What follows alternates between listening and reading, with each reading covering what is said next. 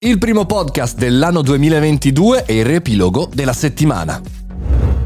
Buongiorno e buon anno cari amici ascoltatori del podcast Il Caffettino, io sono Mario Moroni e non ci credo assolutamente che state ascoltando questo podcast alle sette e mezza questa mattina perché è il primo gennaio, il primo giorno dell'anno, immagino abbiate fatto tardi per cui insomma se, se mi state ascoltando veramente all'inizio appena pubblicato grazie, eh, non dovevate ma grazie. Ci saranno un bel po' di novità quest'anno per eh, la quarta, credo, stagione del caffettino, il quarto anno perlomeno del caffettino podcast. Ogni giorno siamo stati insieme, eh, negli ultimi mesi abbiamo anche sperimentato la puntata riepilogone del sabato, quella di, di oggi per intenderci, e insomma devo dire che mi sta piacendo, ma faremo altri esperimenti anche perché ci avvicineremo alla puntata numero 1000 e a breve magari farò una puntata, come dire, per svelarvi cosa intendo fare nella puntata 1000 ma oggi è sabato, riepiloghiamo le ultime news del 2021, così se vi siete persi qualcosa, appunto, dell'ultima settimana, le vediamo insieme.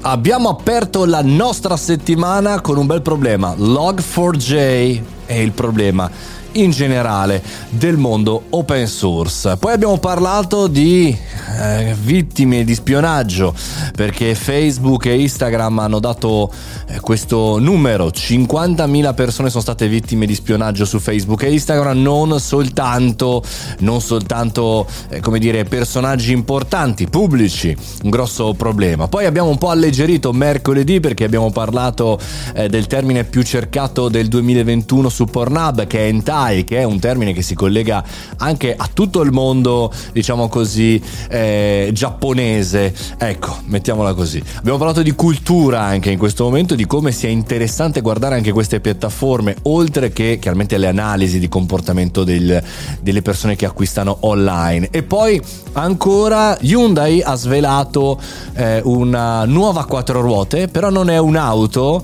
ma è un passeggino, o perlomeno è anche un passeggino, è una base con delle ruote che sarà molto interessante da tenere sott'occhio.